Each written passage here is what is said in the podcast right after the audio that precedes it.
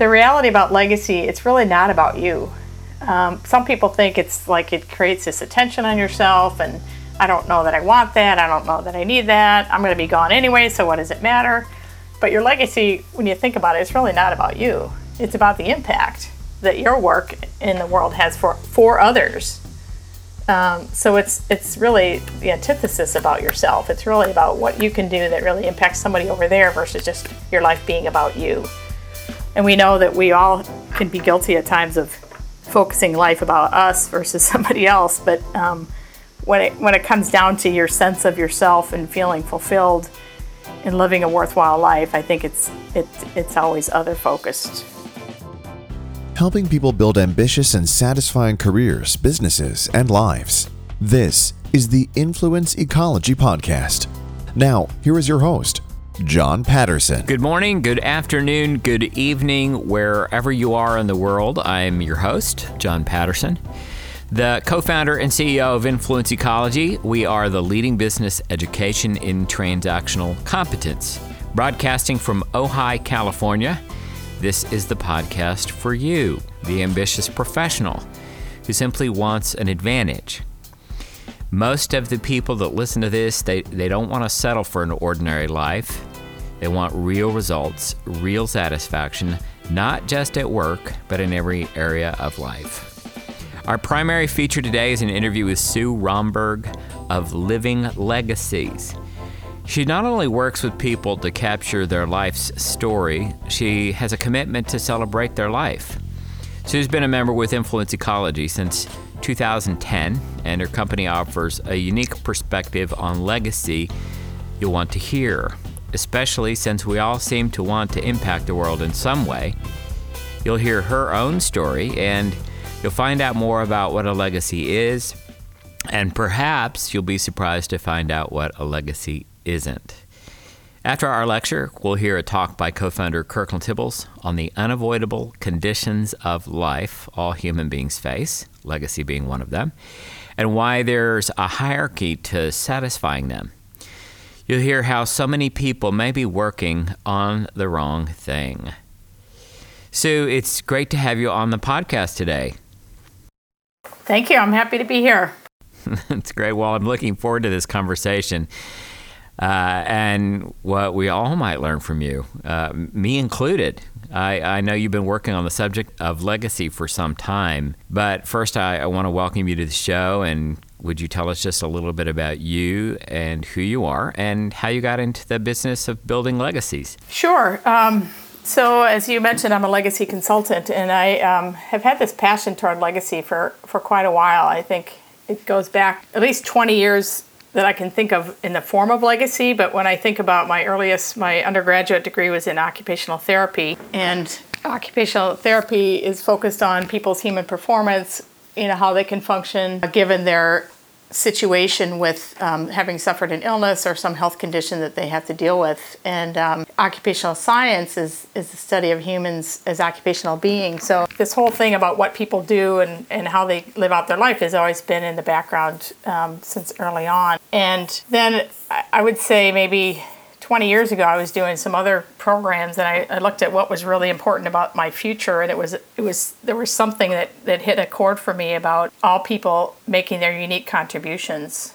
And if I could live my life toward all people making their unique contributions, that would be a life worth living. So mm. I still hadn't really formulated anything specifically in legacy at that point. I was working as a director managing outpatient therapy clinics had gotten away from the day-to-day occupational therapy hands-on treatment but i was managing clinics and then i was laid off and, and that gave me the opportunity to really rethink and say what do i want to do?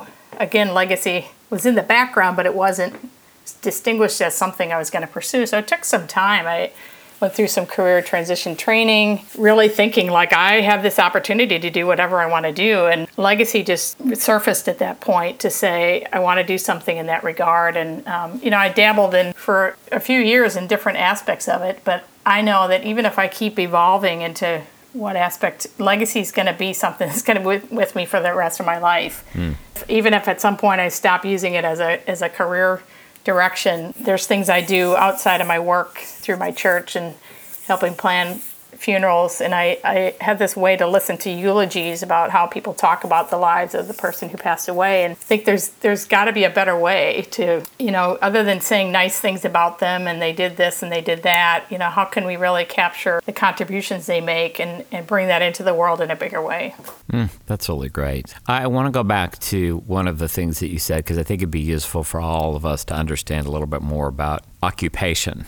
Um, in your studies, many people may not have the distinctions that you have for occupation and how people occupy their life. Can you just say a little bit about that? Well, we have different dimensions of our life, and we, at different ages, there's an occupation of a child which learns to play and develop friends and take care of themselves and do well in school, and there's occupations um, as teenagers to get along in groups and function at at broader levels take on jobs and responsibility and as adults having successful careers. So there's, there's many different dimensions of our occupations but we all occupy our time. And i have to say that through this study with influence ecology i've just i've taken my whole view of legacy to a much deeper level um, and looking at you know we study that we're an organism in an environment. And so how we occupy ourselves in that environment influences the kind of life we have and the satisfaction we have in life. So the occupational component is it, it's important like what are we doing and if we become focused if we could become more conscious i think of what we're doing with our time our talents our monies our resources we can really guide the kind of life that we want to have do you observe that people are naive about the the potency of how we occupy our time I do. I do. I think uh, there's a naivete, first of all, how much people can actually control that. You know, I think everybody gets caught up in I've got to do this and I've got to do that for my job and I have to do this for my family. We we we live sometimes like like we have to for somebody else or for some other reason that isn't our own. But you know, when it comes down to it, we're the ones that guide and direct our lives, and mm-hmm. um, we can actually focus it much more consciously if we take the time to stop and think about what our aims are and what we really want, and then decide is what I'm doing right now and next week and what I have in my future planned. Is it aiming toward that or is it out there doing lots of things for lots of different reasons and to please people and all those other reasons we do things that doesn't really give us what we want in our life? Mm, very well said. All right, well, let's talk a little bit about the study you've done here. You mentioned that. Um, if you could just briefly say about your own journey here and where did you discover you were naive and, and what's transpired since then? I began the program with the priority and practice earlier version, leadership intervention, and that really got me clear. And as a, as a transactional personality of producer, as a person really focused on what I'm doing, it really solidified the the ways to structure and, and, uh, and manage my time most effectively. The FOT program, I think that's when I really realized that it was really important for me to pick an area of focus for legacy because I had been doing this dabbling and decided I've got to just pick one offer and really kind of develop it and, and make it happen. So I think that helped me to really hone in on developing a program that was really designed and planned out in a way that was going to be effective. If I were going to step back and when I first launched myself in the direction of legacy, I was really willing to do anything and everything related to legacy. Anything people would want to do that I thought remotely related to legacy, I'm like, sure, I'll do that, sure. Um, you know, whether it was interviews or audios or, you know, I even do some photography. I'm like, well, that's kind of like legacy. And so I did some photography under that. And so I was just doing a lot of things, but I didn't really have a focus and a direction for how I was going to really develop myself as a legacy consultant. The other thing I just by my nature is that I would just I've always been very independent the way I work and I would do most of the stuff myself especially being out on my own. And I also having that I had this strong work ethic that um, that you had to work really hard and that really working really hard was actually something I was proud of. Um, was funny? We're also like, proud of that. Uh, and at the same time you know it's like I and I would even do you know I would even catch myself doing something where I was trying to prove to somebody I was working hard, and later I could laugh about it and say they probably thought it was ridiculous, you know, or I looked yeah. inefficient or something that I was always working. But um, that was one thing, and then the other I think was. Um, we learned the distinctions in the different moods and phases of the transaction cycle as I, I really had collapsed some of those moves in phases like invitation and presentation, and I either didn't really know the difference between them, so I would often obviously act in a way that showed that inter- that um, lack of awareness. Uh, I want to take us towards this thing we call legacy, and I, I where I want to start is I'd like to have you say a little bit about what we mean by conditions of life. Uh, talk about that for a second, because legacy is one of the conditions of life that we study. So, can you say a little bit about conditions of life first? Conditions are the, the situations we have to deal with to, to live our life, you know, and the easiest one to think about is our health as a condition. You know, we go to the doctor and he tells us what's the condition of our health, what state is it in, what, how does, what's the status of it um, for what we need and what we want. Um, so a condition is is something that it's just always there for us to manage to, and it's something that impacts our life and how we live and the quality of our life. And so, the conditions of life that we study here at Influence Ecology, you mentioned the FOT program, the Fundamentals of Transaction program. In that program, we go right to work on the conditions of life that we call work, career, money, and health. So, you mentioned those. And we go to work on those because those are the conditions that if you don't address, you'll suffer. Uh, if you don't address them, they'll threaten everything else. Anything you want to say about the conditions of life in general? Yeah, I guess y- your point is well taken. That it's they're they're not just there; they're unavoidable, and they're we can't escape the fact that they're there, and we can't escape dealing with them.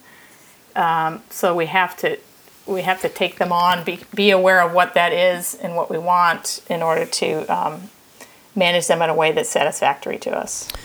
It's really great. And I'm going to go back to occupation for a second because you mentioned uh, how people occupy their time, how they occupy their life. Uh, we talk about work, which is the activity of life. That's the activity of, of doing. And we're always going to be doing something. So we're always going to be occupying our time in some way, shape, or form. Let's talk about how come we can't avoid work uh, any any notes about that because it's it is a funny thing sometimes people will say well how come they're unavoidable i don't think i can uh, there's things i can avoid how come how come the conditions of life are unavoidable in your perspective we need to move as a human being to stay alive. We need to take action. Action is really the function of a human being. It's taking action, and work is what we do with our mind and body. If we if we didn't do that, we would die. I mean, we we wouldn't survive if we don't move and act as a as a person in an environment. Um, and it's, it's it's really un, it's unavoidable. Um, well let's look at this one so where i'm headed with this is we we we have the different conditions of life that we study legacy is one of those conditions and sometimes when we say that a condition is unavoidable or immutable i can imagine that people might think to themselves well some things are avoidable i don't i don't have to address legacy i don't have to address other conditions of life like politics and so forth. Why would you say legacy is unavoidable? Well, um, we're all going to die someday and be remembered by lots of people. Uh, we can't avoid the consideration of what we will leave behind and how we will be remembered after we're gone. And I think in the background of every human being is wanting to justify their own worthiness in the behaviors and choices that they make in their life. And um, that is pretty substantial. Whether somebody acknowledges it or even is aware of it at different times in their life doesn't really matter. We leave a footprint on the in the on this earth amongst other people, and we impact those people, and uh, that impact is is shared by all the people we, we meet throughout our life, and that impact uh, matters whether we're aware of it or not. That's great. So at some point, at some point, and at some level, people I think do confront their legacy. They may not language it as that. They might say, "Well, I mean, I think a lot of people say, "What's my life for? What's my life purpose?" There's a lot in the current about what's your life purpose, and but it, when it comes down to it, when we're when we're about on our deathbed someday, and we can look back at our life and say, you know, I did something worthwhile. I think that's the, that's what we're all hoping to have the opportunity to say at the end. Yeah. Um, You know, it, legacy will be judged upon the completion of its life by the facts and how one chooses to have lived that life. Um, and we will be judged by others, but we have an opportunity to shape the narratives that people say about us. Um, you know, how, how much work we put toward that will vary and how much time we have and what level of consciousness and interest and, to be honest, satisfaction in our, in our more um, fundamental conditions of life will determine how much energy and time and interest people have at these at these higher level conditions of life where, where legacy is near the top.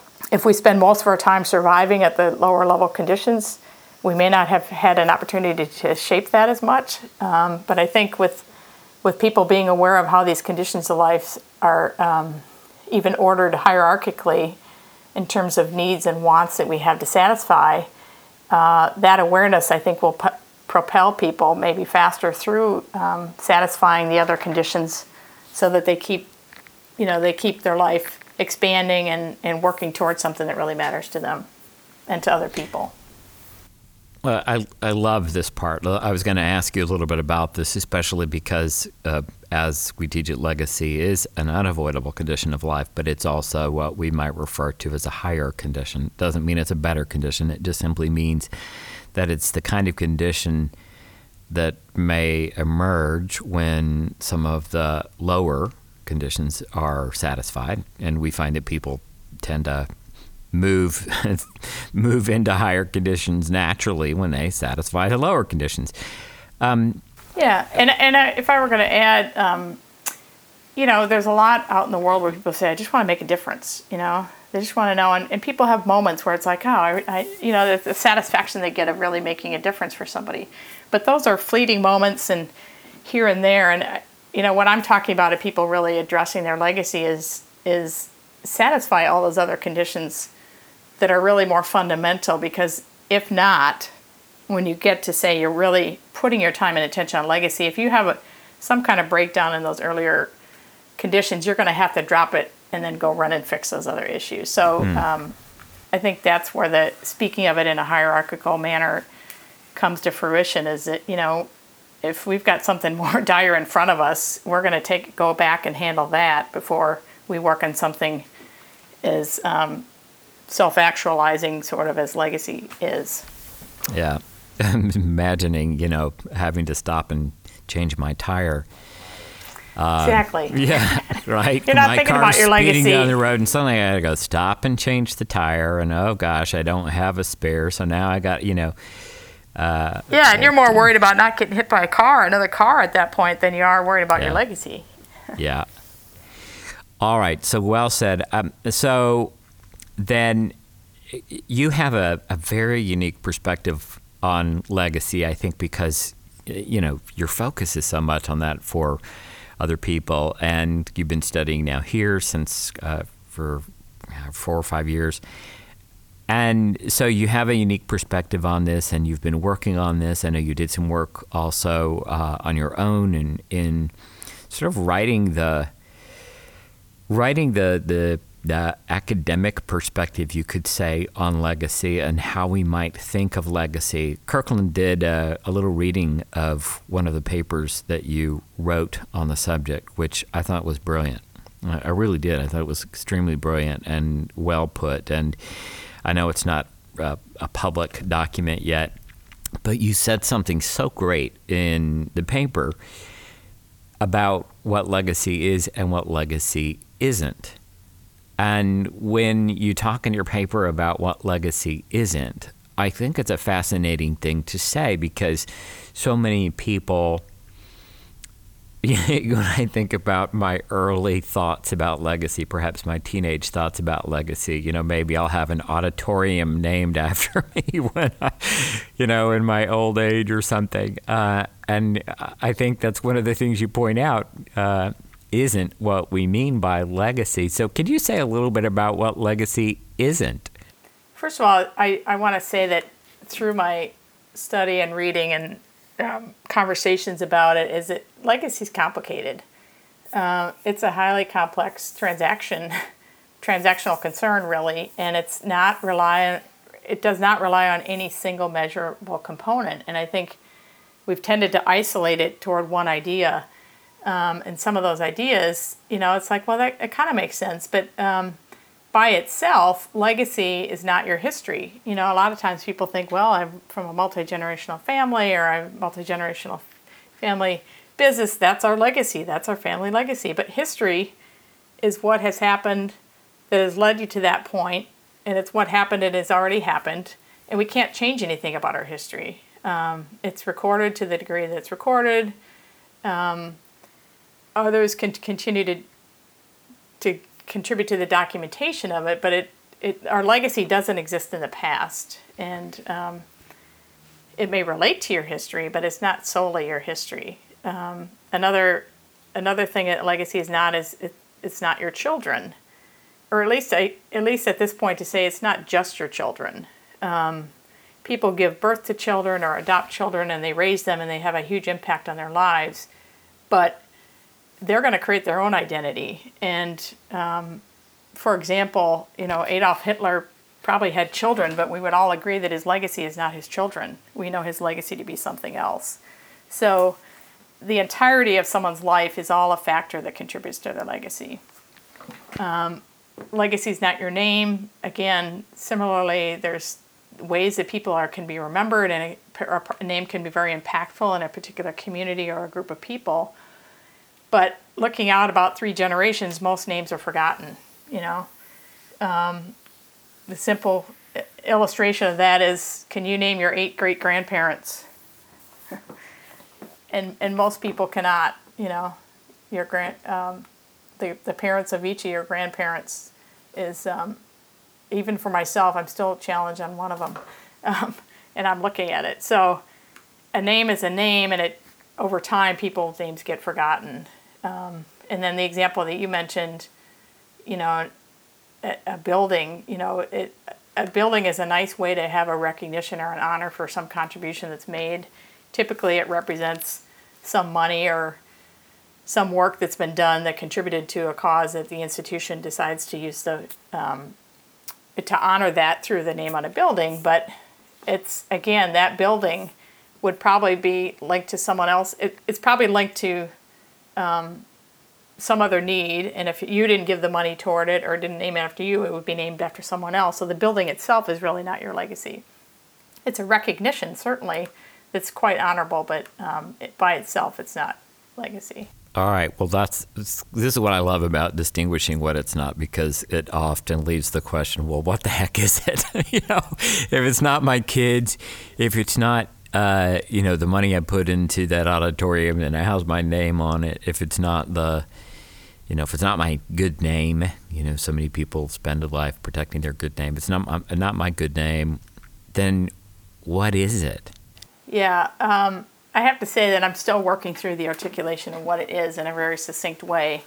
Um, but I'll begin by saying a few things. One, um, it is the accumulation of everything about your life. So the good, the bad, the ugly, actually.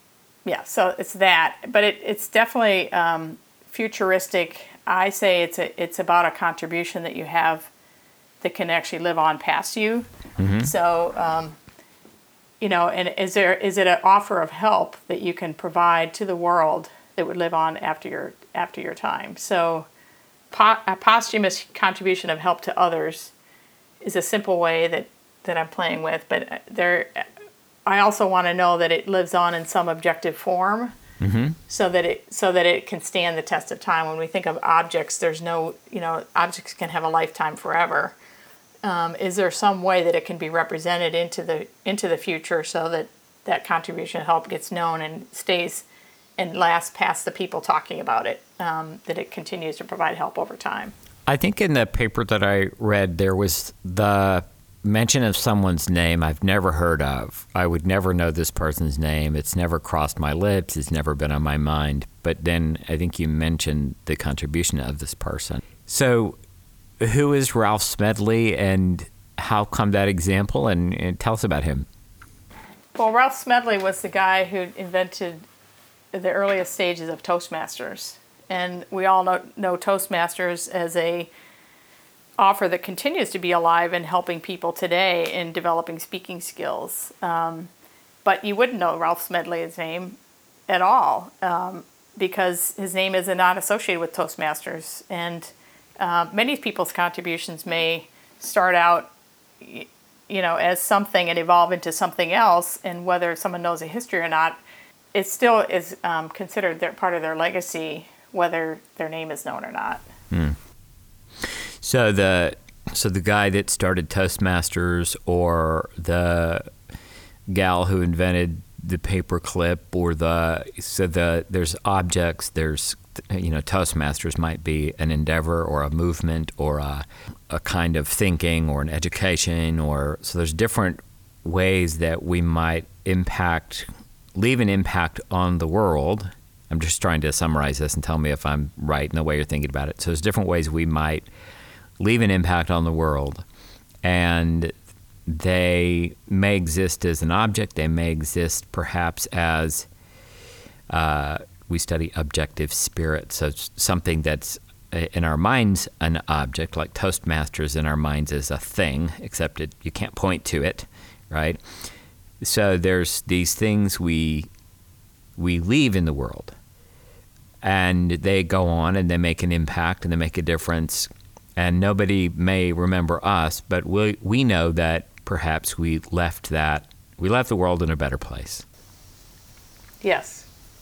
And th- so that's what you're calling legacy. Yes.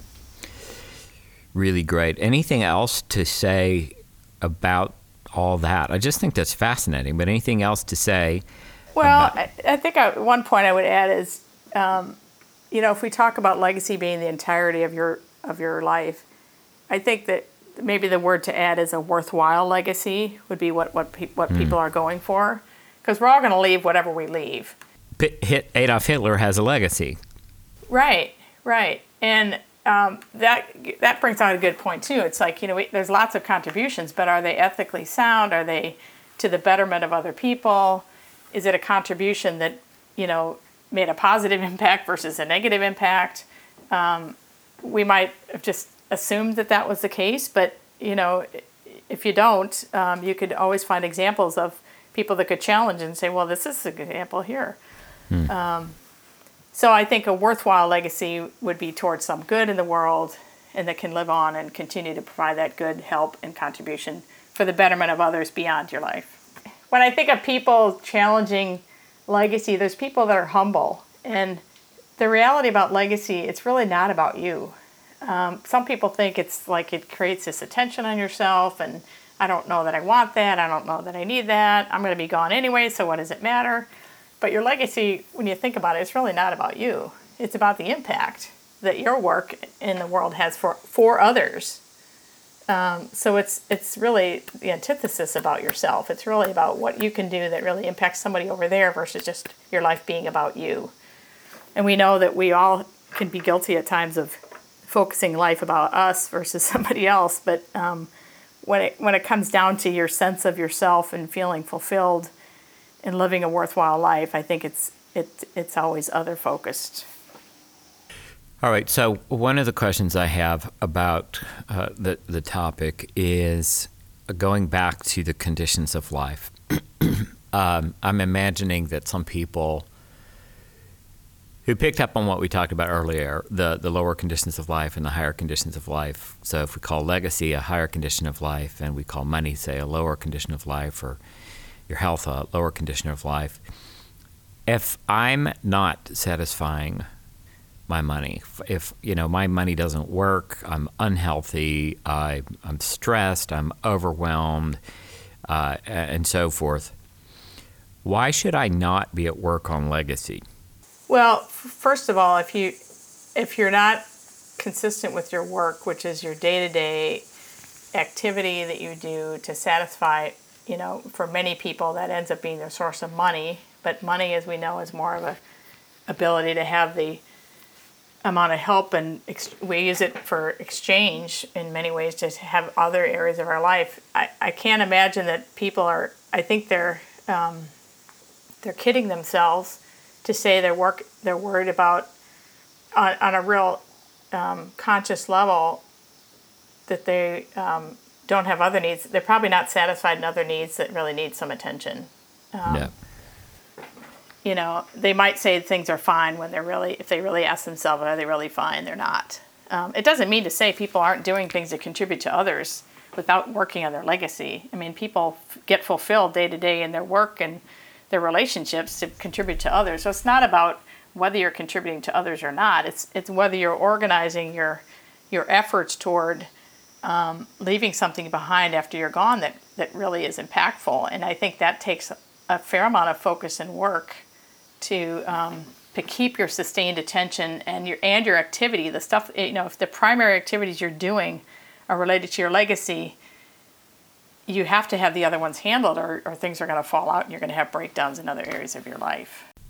So how how might I go about deciding what I want my legacy to be? Uh, I love that you talked about you know occupation not only just being about how I occupy my time, but it's also perhaps uh, my purpose or what I'm here for, or what I want to leave behind, or or how does how does one go about you know, let's say I'm I'm someone and, and you're consulting me and I don't know what my purpose mm-hmm. should be. What what would you say to me? Oh, there's a lot of questions I'd probably want to have with you. um, well, first of all, I'd say tell me about your your life so far. You know, what has your life been about so far, and how satisfying has that been to you? Um, another question I would probably engage with is, what do you really care about? Uh, and and have you done something about what you really cared about in that arena yet or not?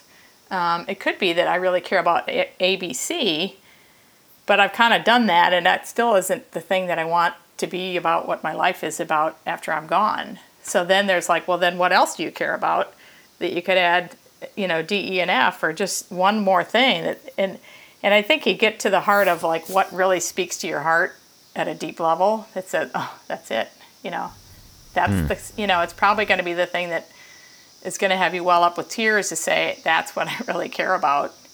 And then and then um, another area to look at is, and I don't want to brush over that last statement because that's it can really take people deep, but you know where have you made a contribution and why did you make it?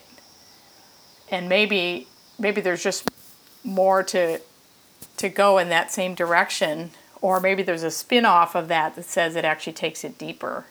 Um, maybe mm. somebody has been a doctor and they've treated patients well, but there's a particular aspect of medicine that really they're passionate about and that they want to make a discovery on or a treatment approach or a, to- a tool or instrument they're going to develop that could actually help people for the when they're gone that their knowledge and their expertise went into the development of that of that discovery that tool that breakthrough um, breakthrough in science that would make it all worthwhile for them. And then there's and then there's a target to go after to say either bring that through to fruition um, or to create. They know exactly where they want to go to work.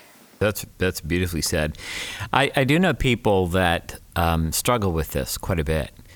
Um, I know people that uh, are utterly clear about their purpose and what they're out to accomplish and, and what kind of impact they want to make through their career, through their family, through their communities, through their churches, and so forth. Um, and then there are people that have no idea and, and, perhaps even have struggled with that for quite some time. Uh, any extra things you might say to those people who are struggling with that?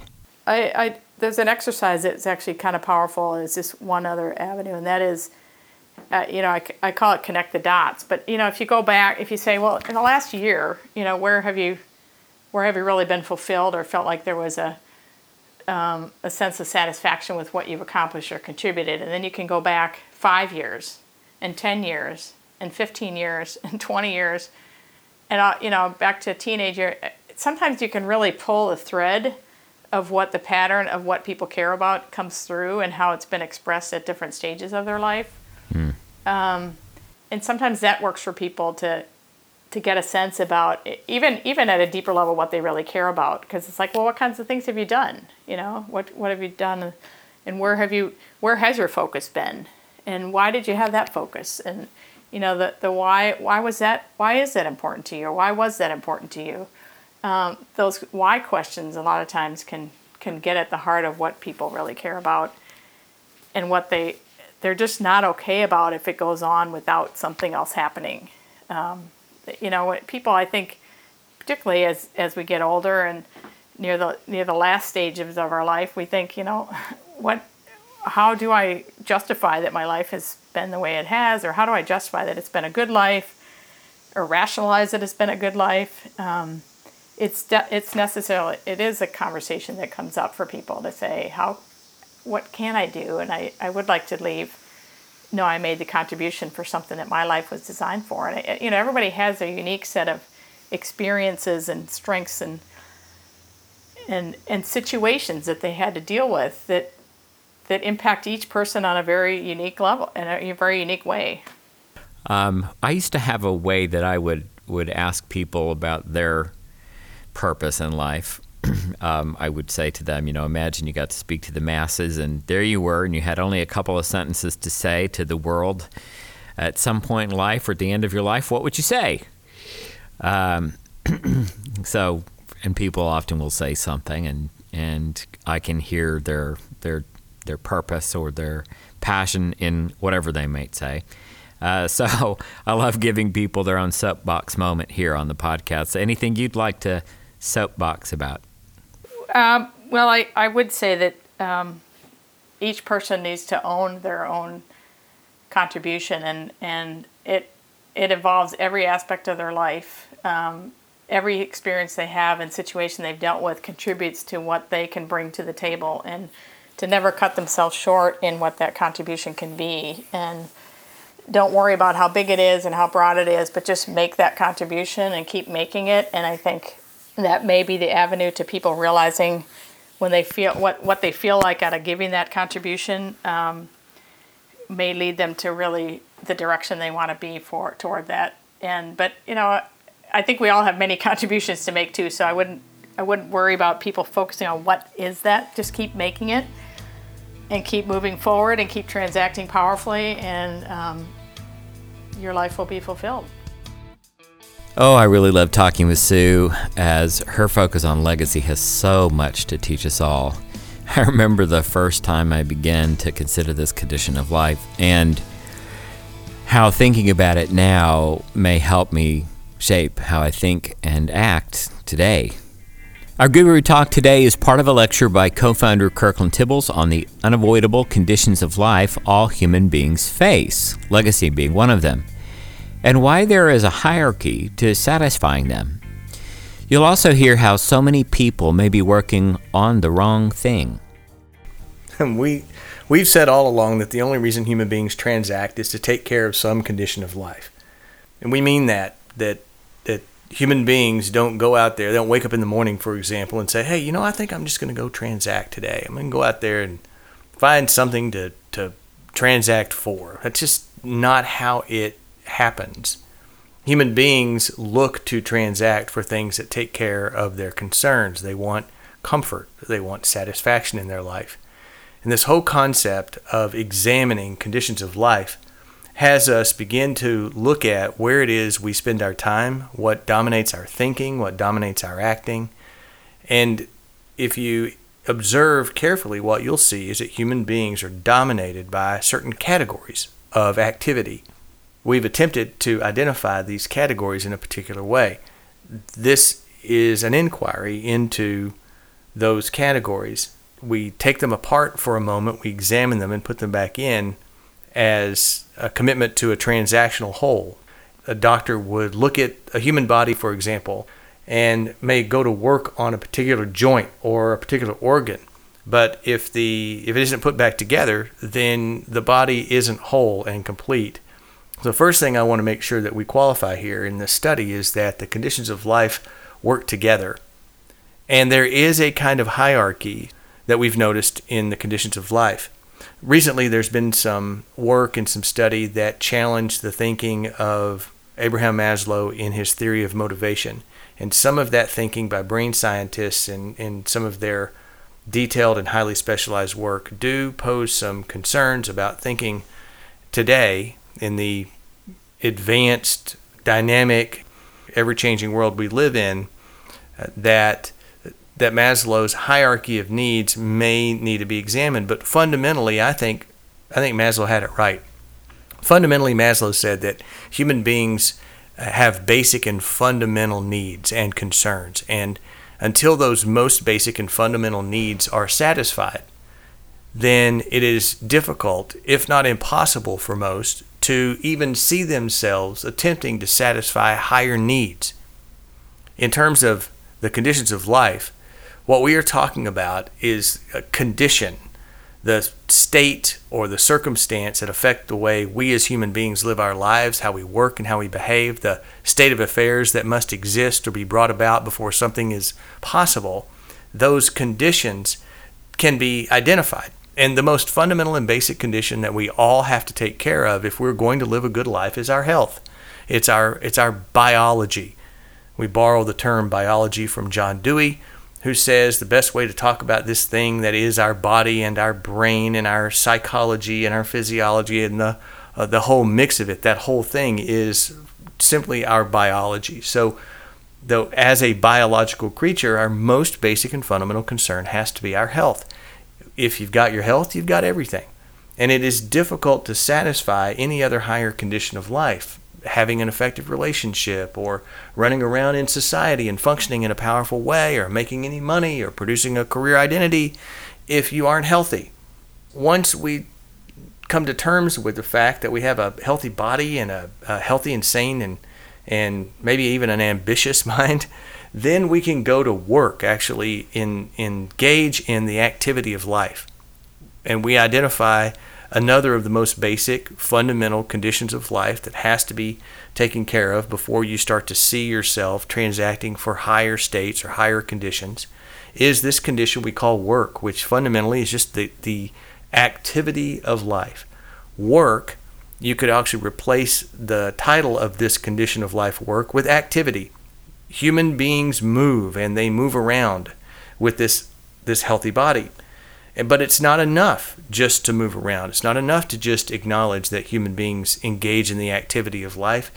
You've got to be able to to mentally organize and understand and be able to navigate this environment where this body moving around exists. And we call that condition of life knowing.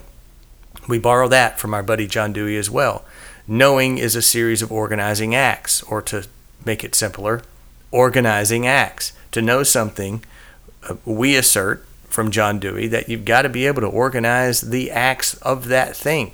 To know something, to truly know something, and to be able to use that healthy body and move that thing along in the environment where we attempt to exist, we call that knowing. So these three most fundamental conditions of life are biological conditions of life.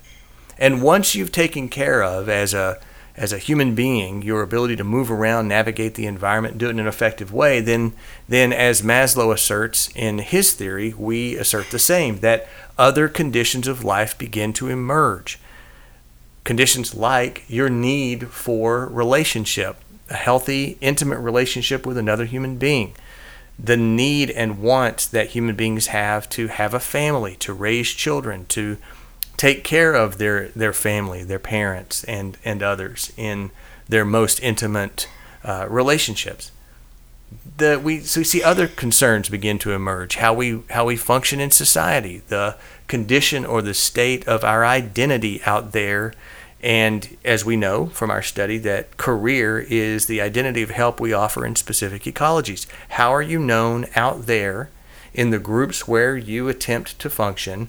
as help career. There are others. Ethics, the state or condition of your character, how you are how you represent yourself, what what you are willing to do and not do as a statement of your character out there in the world and with the people where you attempt to transact. What about just the ability and the, functionality that you have in dealing with other people? We call that condition sociality functioning among others. And like Maslow, we accept that once you begin to start to take care of this second level of condition of life, we call sociolinguistic conditions or linguistic conditions, because it takes some facility with the with communication, with, with language to be able to function well in these conditions. once you have demonstrated and begun to satisfy things like your ethics, your need and want for relationship, your need and want to be known in your social constructs as help, as a career identity, and a big one, of course, is money. None of us can can uh, enjoy a good life if we don't have some ability to transact effectively in the economies where we buy objects and we trade objects. Money is a, a more and more predominant and pervasive condition of life. You then begin to recognize the need for other conditions that begin to emerge.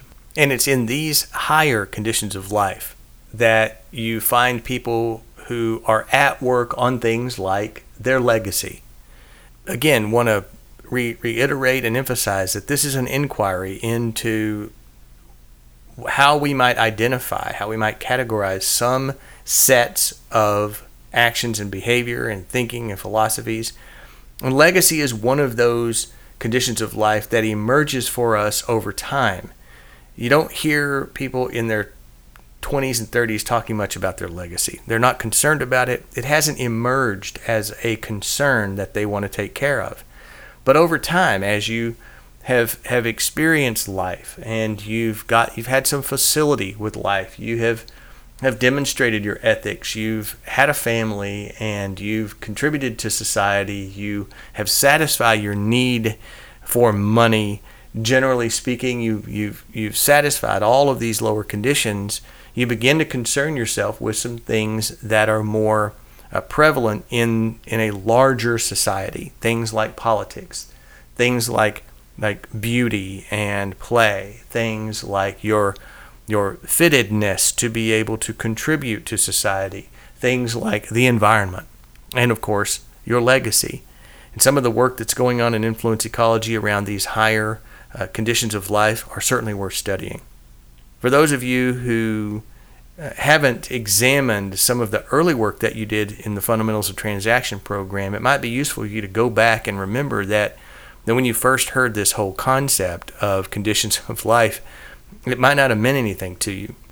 But in time, you, you came to realize that the only reason that human beings transact is to satisfy a condition of life or a set of conditions of life. That's why it is so important for you to know your aims in each condition of life and to be able to recognize quickly what it is in terms of aims at others with whom you intend to engage and transact. Uh, what are the aims that they carry? What are the aims that other people have? In what condition of life? Because human beings only transact to satisfy one or more conditions of life. In our next episode, we feature an interview with Luisa da Silva, a CEO who immigrated to the U.S. from Brazil. Luisa found that her stream of new ideas created fires her team had to extinguish. Previously overworked, stressed, and unhealthy, she's now planned for and living a balanced and focused life all of that kind of strategic thinking I completely skip usually, and I just go straight to, oh, I saw something, it looks really good, the price is right. Whether or not I can afford it, I haven't really looked at my cash flow, even depending on that day, and I just go ahead and buy it. And I create these fires for my team where they now have to deal with this new software that I have no idea how to use, that I barely spent five minutes looking into. If you'd like to know more about influence ecology and our approach, check out our webinar, Ambitious Living The Eight Defining Principles. The webinar is available globally we'll teach you the core principles practiced by the most successful and effective men and women we know. This webinar is for those who aspire to an influential life that provides measurable satisfaction for themselves, their family, and their organizations. This webinar is specifically designed for those who don't want to sacrifice a well balanced life for superior financial rewards. They want it all. To find out more, you can find the link in the show notes for this podcast at influenceecology.com forward slash podcast. That's influenceecology.com forward slash podcast. Or in the US or Canada, you can text the word ambition to 805 262 9008 and we'll send the registration link right to your mobile phone. Again, text the word ambition to 805 262 9008. Also, in our show notes, you'll find all the links to websites, books, or special downloads mentioned in this podcast. If you enjoyed this podcast, please find us on iTunes and subscribe, review, like, and share. Help to get the word out and make this podcast a huge success. Thank you for another great episode of the Influence Ecology Podcast. I'm your host, John Patterson. I want to thank our guest, Sue Rhomberg, for such a powerful interview. I just loved speaking with her. This podcast is made possible by the brilliant work of the Influence Ecology staff, mentors, and members around the world. We're very grateful for co founder Kirkland Tibbles and his 30 plus years of specialized study and practice that have made all of this possible. And finally, thanks to our producer, Jason Kelly and Marcus Bell. Editing and music by Bell Ringer Productions, music supervision, Dashley LaCorpse, and Marcus Bell.